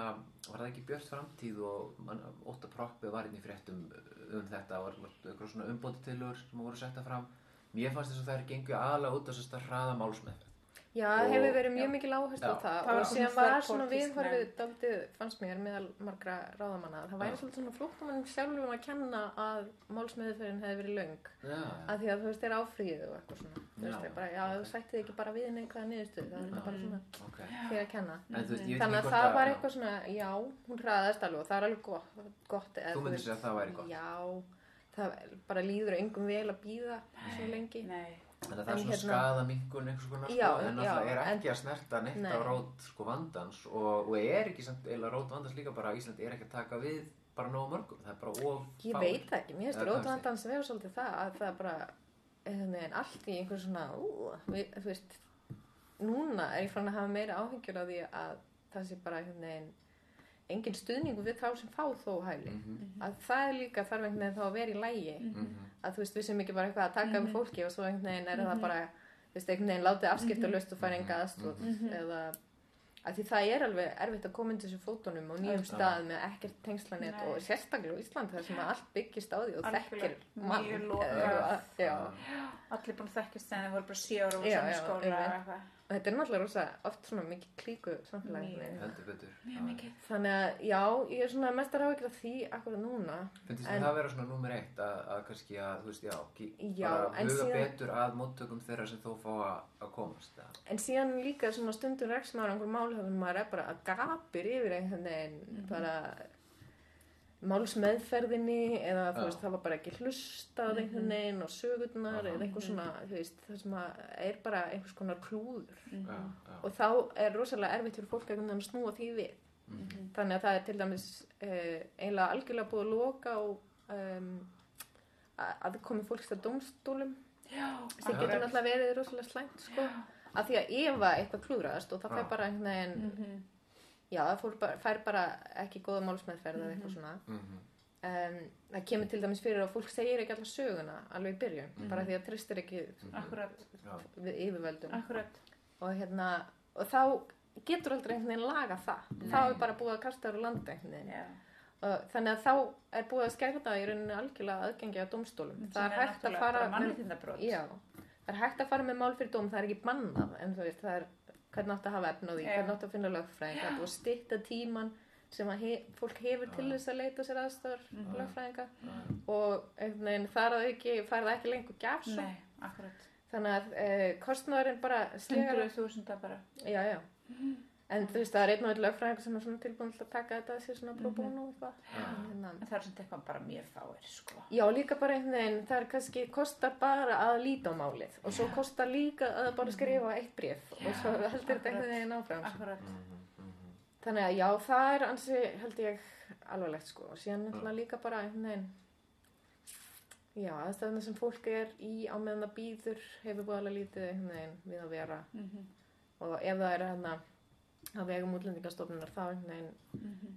fær það voðalega lítla þjónustu. Rauði krossin er í þessu Mm. alltaf eitthvað og, en svo eru líka sagt, bara hópar eins og No Border sem eru bara sjálfbóðlegar bara fólk sem er að veist, taka Já. að sér að vera eins og kannski pínu oft eins og kannski smá félagsákjáður í rauninni kannski Já, fólk svona veginn. stundum. Já, og Andri með hefur verið Mhm. með svona kvöld þar sem að fólk getur allavega hist og svona minkar Með aðeins. það minkar aðeins þessi félagslegu Mhm. einangurinn sko. Já, Akkurat. um, En svo náttúrulega með þessu það- þetta, þú veist, Ísland er svona alvinnu samfélag, þú veist, það bara er bara eiginlega ekkert atvinnuleysi og, og allir vinna og það er rosalega mikið bara partur af identity fólks, bara vinna og ef þú ert ekki að vinna, þú veist, þá ert einhverju námi. Þannig að fyrir mannesku sem að kemur einmitt inn í samfélag sem hún þekkir ekki neitt, þekkir ekki fólkið í mhm, og hefur svo ekki aðgang að þú veist, vinnumarkanum þá emmitt þessi félagslega einangrun sem að hérna, er bara einhvern veginn óumflýjanleg já, vegna þess að emmitt, ef, þú, ef þú ert aðflutt manneskja þá er svona örugasta leiðin fyrir þig til þess að byrja að kynast fólki og til þess að byrja að mynda tengsl er að vera með vinnu. Að þú hittir aðra og spjallar og þú deilir þá einhver svona rými með þeim og reynslu já, og, hérna, og þegar það komið í veg fyrir að fólk geti gert þetta þá ertu einmitt búin að svona viljandi einangra svo rosalega. Já, einmitt. Já, þetta er líka eins og þú segir alvinnu samfélag. Þetta er alveg gott orð sko Mhm. af því að það er bara einhvern veginn það líka, þeir tala um það er geta einhvern veginn ekkert hitt Íslendinga af því að þeir eru bara alltaf Þeir eru bara alltaf að vinna. Já. Já, já, nákvæmlega. Og ef þeir eru ekki að vinna, þú veist, þá eru þeir um til námi og með þessu prógram og Já. þú veist, lífa okkur allar svo ótrúlega svona regimented og við erum svo bara, Já. við erum svo dugleg Mhm. frá morgun til kvöld, þess að við erum bara fólk sem er obsessed að við alltaf gera eitthvað, sko. Já, já. Nei, og líka bara því að því Íslendingar eru svo lokaðir fyrir bara fólki sem er ekki, þú veist, þarft að hafa verið með einhverjum í bekk, bara í grunnskóla. Af, af, af, svona eigin reynslu að bara unni með mikið af konum sem að hérna eru veist, aðfluttar, Mhm. þá þú veist, þetta, ég myndi segja, einmitt bara af eigin reynslu að þetta er svona besta leiðin til þess að búa til svona alvöru, hérna, svona opið og gott samfélag er einmitt þetta, þú veist, að, að hérna, við, við hittumst í vinnunu okkar, veist, og þetta að deila einhverju reynslu og hérna, veist, og ræða um hana, veist, þetta er svona vináttu, Já. Það líka Mikið svona svona, stund. leiða svona ákveðinu viðkenningu á þér sem nýtum miður það er ekki líka þannig sko ef þú flytur til Íslands og færðir vinnu og Mhm. er, þá, þá er fólk alveg til til að svona meðtaka Mhm. þig. Þú fylgir Algjörlega. hvað sem er Já, já, já, kannski. En hérna, hérna, þú veist, það er svona, svo, þú veist, ég er svolítið að fara í gegnum svona komment, sko, Já. hérna, um flóttamenn. já, Og það er ofta þegar þeir eru komin með vinnu, þá er svona, heyrðu, ah, hverju má þessi nú ekki vera, jafnvel þeir sem eru svona ofta aldrei svona neikværi tón, svona, en að hann er komin með vinnu, já, ég held um að þá er, það svona, þú veist, já, hann er hagnýtur þjóðfélags. Já, algjörlega, hann er svona komin í maskinuna og byrja Já. svona að peddala eins og Já. við, sko. Og ég er ekkert, þú veist, ég er ekkert að mæla því bótu við sem öll obsessed að þau alltaf að vinna, en þetta bara er þannig, það er bara staðið. og líka bara, þú veist, þegar maður er að tala um fólk sem er í þessum aðstæðum, að veginn, það er kannski bara að drepast úr þunglindi af því að það hefur ekkert að gera. Ekkert, nema bara, að hugsa einhverjar umlar hugsanir, Já, það sko. far, hefur farið í gegnum svona umlegar aðstæður Mhm. Já. og það fær kannski alveg að fara til sálfræðings en það hjálpar ekkert. Nei, Það sem það vill er bara einhvern veginn fara að vinna og veist, sjá fyrir sér Já. og einhvern veginn geta sett pening auðvitað, akkurat. og einhvern veginn svona vera, já, bara, þú veist, nýtast. En það er náttúrulega samt Mhm. líka það ekki að margir flótamennir flótamenn eru með svona raunverulega tráma út af bara út af stríði, út af hörmungum sem að fólk lendir í, í á þessum, á þessum ferðalögum Já. það er alltaf ótrúlega berskjálta gagvart alls konar, þú veist misnótkun og ofbeldi og, og öllum öllum Já, og það er svona, en þetta er samt svolítið svona erfitt að vinna með það oft af því við erum með svona ákveðin tegund af hvernig við vinnum á tráma Já, og síðan kemur fólk frá öðrum Já, menningarlegum bakgrunni og það er einhvern veginn svolítið lítil reynsla held ég hér Mhm. að einhvern veginn díla við það sko. já, já að það er hérna Já, almatur, ég líka- stríð, skilur, náttúrulega raunveruleiki sem fólk þekkir ekkert hér, sko. Nei. og í svona norrænum velferðarsamfélögum sko, þar sem að þetta er svona að ég lesi rannsóknir til dæmis frá Noregi og Danmörku þar sem að það er einhvern veginn díla einhvern veginn rátti við Mhm. Aðstöðuna sem fólk kom úr af því það kannski var pintað fyrir stjórnmáluskoðinu sínar og fyrir að hafa verið sko á móti einhverjum Mhm. Já, já. einræðisherrum og síðan flytur það frá landinu og þá er það bara eitthvað svona já, talaðu nú um það sem að Já. hrjáir þig en það er einhvern veginn Mhm. veist, þetta er bara svona nei takk, en get ég ekki fengið bara eitthvað svona smá kredit fyrir það að ég var þú veist, Já. í eða, Akkurat, eða þú veist einmitt konur sem hafa orðið fyrir kynfyrirsláfbeldi já, og koma einmitt úr samfélagum þar sem að bara tala um það er mikið tabú og raunverulega getur bara verið mjög hættulegt Já. að, þú veist, að fólk viti af því. Um, en samt einmitt svona tilætlun sem ég, meni, ég hef einmitt lesið uh, bara umfyllunum frá Breitlandi þar sem að konur sem hafa lendið skjálfilegu kynfyrirslega ofbeldi og nöðgunum uh, og lenda svo bara einhverjum sko offisjölum Já, sem að þú veist eru bara að pína þær til þess að endurlifa einhverja Já. hrikalega atbyrði svo að mögulega þær fáið þú veist réttan stimpil Já. bara svona rosalega brútal já, einmitt, það er einhvern veginn, fólk sko. hefur ekkert val um það hvenar viltu tjáðu um þess að þú veist, þú verður bara að leggja allt á borðið fyrir framann einhvern Já. embættismann svo fáir leyfi. hörmungarnar Já. Ég meina, hugsaðu búin að lifa kannski allt þitt líf, skilur í ótta við ofsóknir stjórnalda. Já. Svo kemur þú til Íslands eitthvað, mm -hmm. Já. að bjarga þér eitthvað. Þá er gerð svona einhver krafa um að þú tök treystir, sko, Já, embættismenn einhverjum bara trúir já. þeim rosalega opinskátt Já. fyrir öllu þínu, sko. Og viðtalið fyrir fram, fyrsta viðtalið held ég að fara alltaf, þú veist, þú þarft að segja þess að færa í viðtal hjá lauruglunni, sko. Mhm. Já. Ég ger ráð fyrir hún sé enginn í spúningu. Akkurat. Og þú veist kannski, þú veist, kemur frá laurugluríki þar sem að fólk er bara barið. Já, og fólki Þú veist. einkennisbúningum er bara svona, ekki, ekki fólki sem þú vilt neitt í litlu einmitt. lokuðu.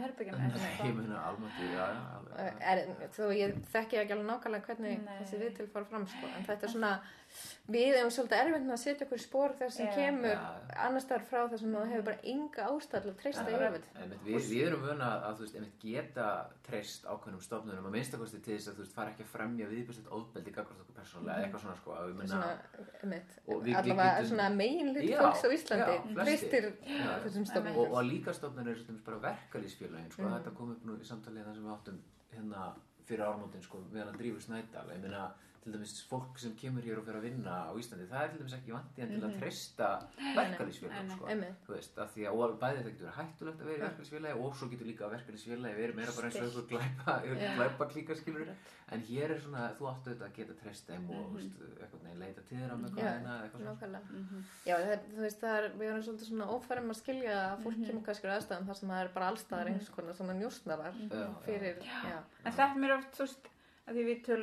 það og það tala um, sko, okkur, þú veist, við erum fjölmenningar samfélag, en, en þú veist, það er ofta ekkert mikið pælt í hvað það þýðir. Þú veist, það að vera fjölmenningar samfélag er ekki bara það að á einum stað búi fólk hvaðan að, að, að, að úr heiminum. sem borðar aðeins mismöndi tengu, en þú veist, þetta er, það er breymt ólíki menningarheimar og ólíkar upplifanir og ólíkar Já. reglur og allt það og ef við ætlum í alveg að vera fjölmenningar samfélag þá bara þurfum við að horfast í auð við það og bara, þú veist, virðingu fyrir því og vinna með það en ekki bara að láta eins og þetta sé einmitt bara spurningum einhver svona, einhver svona tweaks sko á hérna, það Mér finnst fólk óalega mikið hægt að tala um fjölmjölingarsamfélagi nema þá sem sagt rasistar sem eru sem sagt, já, já, veist, þetta, þetta eru fjölmenningafasistofnir það er nýjasta Já. eða eitt af þeim. Manni finnst svona svolítið eins og sko þátt að veit, að flest fólk á Íslandi bara, já, já. ég veit það ekki. En veist, mér finnst sko fjölmenningarsamfélagi kannski orðið hefur fengið á sig bara einhverju svona einhvern rúslega neikvæðan stimpil eða eitthvað. Svona klísjulega Já, en Já. þú veist, ef þú bara hugsa hvað það þýðir Já. þú veist, um, sem sko bara rótæk manneskja þú veist, rótæk vinstri manneskja ég er bara að gera áfrið við sér rótæk vinstri manneskja þú veist, fjölmenningar samfélag er hérna mjög göfugt hérna fyrirbæri skilur, Já, af, af, af einhverju landsæði geti koexistað fólk sem að kemur allstaðar að úr heiminum með rosalega ólíkan bakgrunn og geti búið til einmitt hérna bara friðsamt og gott samfélag þar sem að þú þarft ekki að breyta öllu um sjálfa þig til þess að fá að vera með. Mm. máttu bara ekki varðveita hérna, það úr þinni menningu sem þú kýst að varðveita. En þú ert samt algjörlega akceptarað úst, inn í samfélagið og, og færð þar bara að, að, vaksa og blómstra eins og aðeins. Mér finnst þess að sé svona rosalega lítið um að það sé verið að tala svona raunverulega þú veist, jákvætt, markvist, jákvætt Mhm. um þetta sem bara góðan hlut. Mér finnst þess að umræðin hún er ópresta mikið svona í vörn. Já. Sko, mér finnst það svona mín upplun. Þetta er sko fullt af öflug fólki sem er að tjá sig. Dæmis sem að Erla Serdar, bara dæmi um manneski sem hefur held sér út í þetta sko. En maður skinnir oft sér á henni sko, hún auðvitað er svolítið svona að verjast og svona taka upp hanskan og svona taka slag við svona þessar svona verstu, svona mest hérna viðbjörsluðustu rasistan og eitthvað svona sko, þú veist, og fyrir viki verður þetta svona eins og varnabarátta en ekki svona, Já. mér finnst þess að þú veist, eru í stjórnmálflokkar á Íslandi sem myndu tala um það til þessi kostningabarátta og segja bara við viljum menninga, bara hafa frumkvæð því að koma og segja bara við viljum að Ísland veri fjölmenningarsamfélag, mér finnst ég aldrei heyra Nei. tala um þannig, sko. ekki lengur sko, það var kannski á tímabili svona Já. þegar það var mjög mikil skortur á erlendu Já, vinnuafli og það var svona fjölmenningi já, var ennþá svona eða Já, þegar hentaði ríkinu og svo að- einhvern veginn að- svona, það var líka svolítið svona einhvern veginn bara slengt fram án þess að einhvern veginn að pæli í því hvað þurfum við þá að gera. Er bara svona, við fáum einhverja grútlega dansara til að ganga niður lög og einu einu svona ári. Já, já. skrúðgöng. En þetta hafa náttúrulega sum vestræn ríki gert þetta, ég meina eins og Svíþjóð til dæmis, ég bjóð þar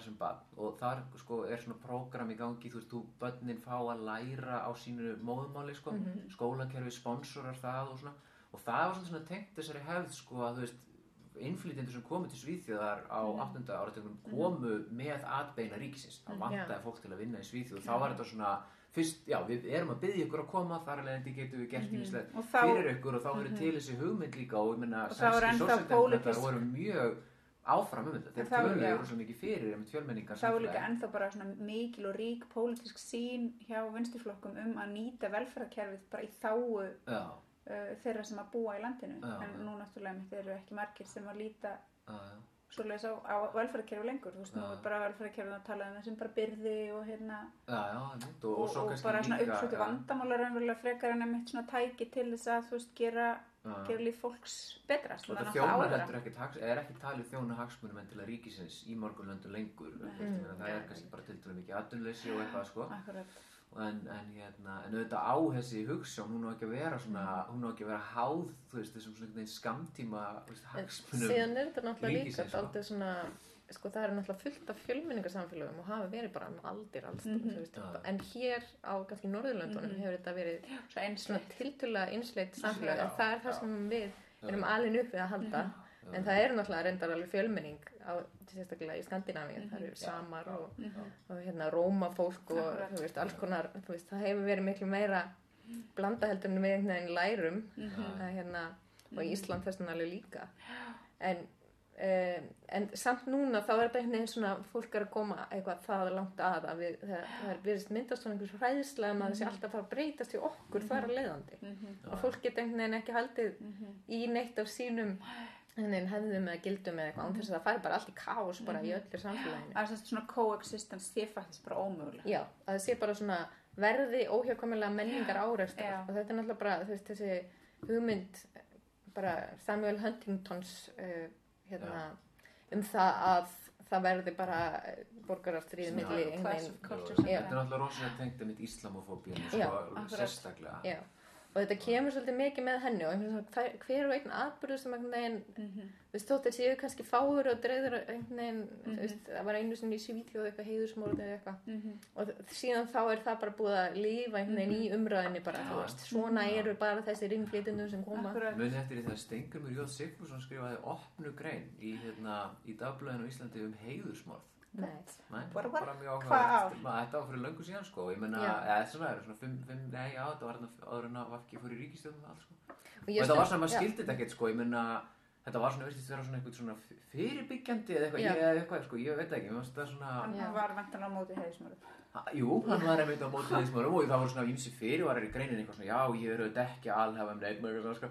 En mér finnst þetta einhvern veginn samt svo, svo Já. fyndið þessu bara, ég veit ekki, ég meina það alltaf svo hefur nú ein muslima kona verið myrt á Íslandi af eiginmanni sínum, sko, skilur við, hérna Sri Ramavati, maður var svona mál sem var alveg út um allt, sko, mm -hmm. Já. en aldrei datt neinum í huga að tala um það sem heiðursmorð, það sko. Það var bara eitthvað annað, það var bara eitthvað svona mjög einstakspundi vandamál þarna, sko. Og síðan Þú veist. kemur þetta líka inn á sko, þennan skort á samstöðu með konum sko, Já. sem koma erlendist frá. Já, já. Að það er allt í veginn að svona, við getum alveg tjáð okkur um það hvað er hörmulegt að þessari innflytjandi Já. komi hingað sko, því að það gæti mögulega komið einhver svona vandamál með þeim var tengt þú veist, heiðursmorðum og Mhm. nöðgunum og einhver svona, mm þannig er svolítið umræðan. Já. En síðan þegar það er, veist, kemur í alverinu upp eitthvað mál eins og til dæmis bara mannsalsmáli Mhm. eitthvað. Og það kemur jáfnvel í fjölmiðla að þá er, ég hef aldrei tekið eftir einhverju samstöðu þar. Nei. Nei, það Með það- einhvern veginn verður ekki, ekki, það ekki nema sko að það sé einhver vondur kallkins muslimi. Þá er, Það kemur eitthvað ádreitt, já. Sko. Já, en það er alveg klart mál. Það er, Mm. það er alveg Já, mál, það, sko. ef kannski ef að það er einhver svona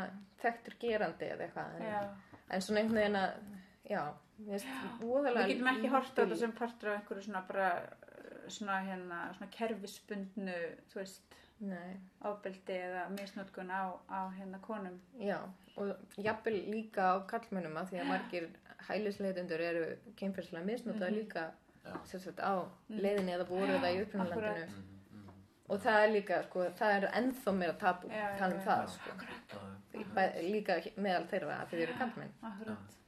Veist, þannig að þetta er svona, já, í kjölfar MeToo-byltingarinnar þá finnst mér þetta að vera svolítið svona sína pínlítið, eh, hvað maður að segja, aðstöðuminni. Mhm. Jú, jú. Að sumir hafa bara plattform og það er frábært, Mhm. en aðrir hafa bara enga veginn. Nei. Og sérstaklega einhvern veginn, kannski bara þetta er svo lítið land. Mér finnst þetta að þetta verður svo rosalega áberandi hér. Þetta verður svo gríðarlega áberandi þessi svona aðstöðumunur og svona Mm. Munurinn á því hverjir hafa bara direkt aðgang á fjölmeilum og svo Já. framvegis. Og líka bara hverjir svona- eru ekki í, veist, beinni lífshættu eða tjá sig. Mhm. Ég menn sumar konur náttúrulega eru í beinni lífshættu eða, eða tjá sig um heimilisflóbeldi eða, eða einhvern veginn, hvað segir maður, eldirhalla. En að, aðrar eru kannski í beinni lífshættu ef það eru endursendar til landsins. Akkurat. Þar sem aðrar eru í hættu frá Akkurat, einhverjum mannsalsringjum akkurat, eða eitthvað svoleiðis. akkurat.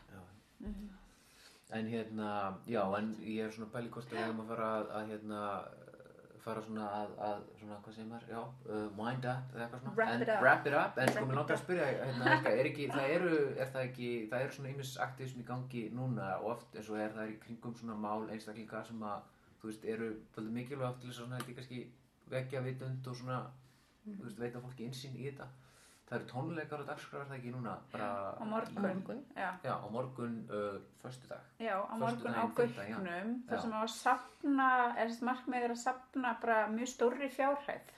Já. þessi ríflega miljón já, til þess að aðstöða Eugene við að komast aftur til Íslands til þess að hvað, fá endur upptöku málsinsins Ég held að sé í rauninni þannig að hann getur sko að því hann hefur mögulega að sækja um dólarleifi, hann er bara komið með atvinnuleifi og gæti fengið þá dólarleifi út, út á það. já, Ef að ég er með þetta á hreinu sko, ég er ekki alveg svo sem stendur næsta þannig. En ég bara heyrt einhvern veginn frá öðrum Já. um hans mál. Og það sem er svo skrítið í þessu öllu saman er að hann var sendur eh, brottvísað. Mhm, og með í lauruglufylgd Mhm. og hann þarf að borga allan kostnaðin við Já. það. akkurat Og hann hann getur ekki skuldur fengið- úr Íslenska Já. ríkinu vegna þess að hann var sóttur og fluttur Já. nauður úr landi frá börnunum sínum Og ef ég skilji þetta rétt, þá hefur hann ekkert möguleika á því að fá einhvern veginn uh, láta taka málisveitu upp eða sækja aftur um leifið eitthvað svona fyrir þessu skuld hefur verið greitt. þannig að þetta er svona ransom Eiginlega, já. já, þetta er ég það, segja Íslenska ríki er bara með eitthvað svona blackmailing taktik á mann sem að þú veist, á ekki neitt. Og það sem er líka svona einhvern veginn svolítið skrítið í þessu er að ég held hann hafi ekki fengið neina svona tilkynning um það að hann yrði sendur úr landi á þessum tíma en eitthvað svolítið, þannig að hann hafði engan möguleika á því að fara þangað sjálfviljugur nei, sem er þá orðanlega svona tíu sinni mótirara. Þú veist, af því það, það er engar kannski upplýsingar gefnar um það bara svona, já, ef þú gerir Mhm. Ekki þetta og þá verður ég að vísa nöðum úr landi. Og hérna, og, og þú veist, bara alveg mörg dæmi um alls konar svona þetta fólk fær, þú veist, ekki Já. að vita minn en Einmitt. fyrirvara og hérna, eða þú veist, þú, færð einhverja nokkra dagar fyrirvara já, eins og hérna kona sem að, að mála hennar sem ég svona þekkti aðeins til sem að mitt uh, fekk þú veist bref og þú átt að koma núna á lauruklustöðuna á hverjum einstu degi klukkan tvö úst, og hérna er brottvísuna dagurinn þannig að það voru fyrir nokkru dagar sem hún átti alltaf að melda sig og svo er þinni brottvísað á ákveðnum degi. Og hún átti íslenska mann. Svo hérna, en það, þetta er svona eitt af þessum málum sem að fór vel.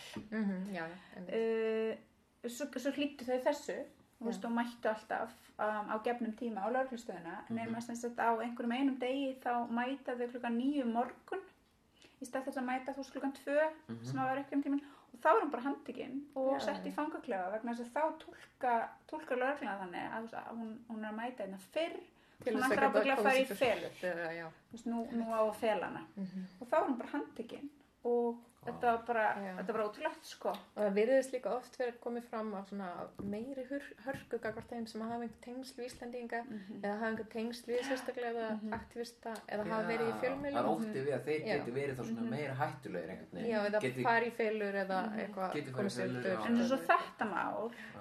það var einmitt svona ótrúlega brútal dæmi um þetta vegna þess að þessi íslenski eiginmaður hennar, hann einmitt þekkti svo til hérna einstakling sem hafði verið virkur í starfi með hælisleitum og flottfólki og hringdi í hann og þá var hægt að mobilisera bara samstundis Já, einhverja aksjón Mhm. sem einmitt hefði annars kannski ekkert verið hægt að mobilisera, það hefði allan að tekið mjög langan tíma. já.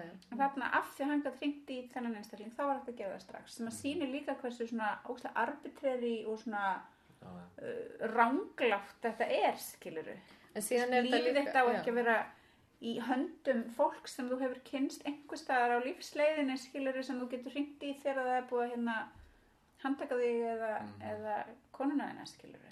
Og síðan er það eins með þetta sko, þurfa að borga allan kostnaðan af brottvísuninu og þá lögreglu fylgd og allt þetta. Mm. Að það er hérna, það, þetta hefur alveg átt sér stað áður Mhm. og uh, það, ég veit um fólk sem að var að hugsa um að leta rétta síns út af þessu. En Mhm. síðan þegar viðkomandi var komin aftur til landsins og það var búið að borga þetta og þetta var svolítið lægri Já. upphæð og svona, það bara nennir það. Veist, það er bara búið á því. Það er nei, ég ætla ekki að fara út í þetta aftur. Mhm. Þannig ég held að þetta hafa aldrei verið einhvern veginn svona, hvað segir maður, svona, eh, einhvern veginn látið fara fyrir dóm eða einhvern veginn gert eitthvað í því að kanna, já, kanna hversu réttmætt þetta er í rauninni. Ok, En þetta er náttúrulega alveg um þetta í lögum að það megi borga kostnað.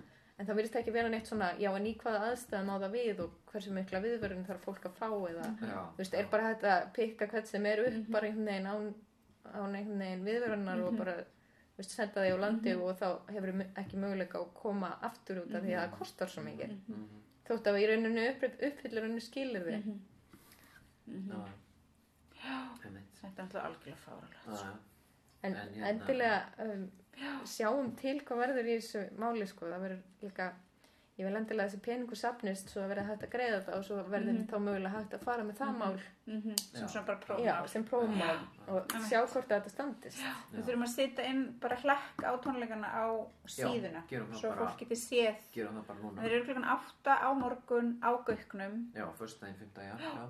Og og bara allar upplýsingar er á netinu ég hef ekkert komið að öðru en að bara svona bjóða fólk að koma þannig að ég veit voru lítið um þetta en Já. ég held að þetta verði bara já, Já. að- eins og ég segi áhvert að sjá hvað verður úr þessu sko. Já, frábært. Heyrðu, en já, ef við ekki bara hérna, segja þetta gott í, í dag. Takk hérlega Takk kærlega fyrir að koma. Helga, og hérna, bara gangi þér vel. og bara ykkur líka Takk fyrir. takk. takk fyrir að halda út í fallaugstinni Sem- og láta hann falla Og láta hann að falla. Svo um það byrju vikulega millibili. já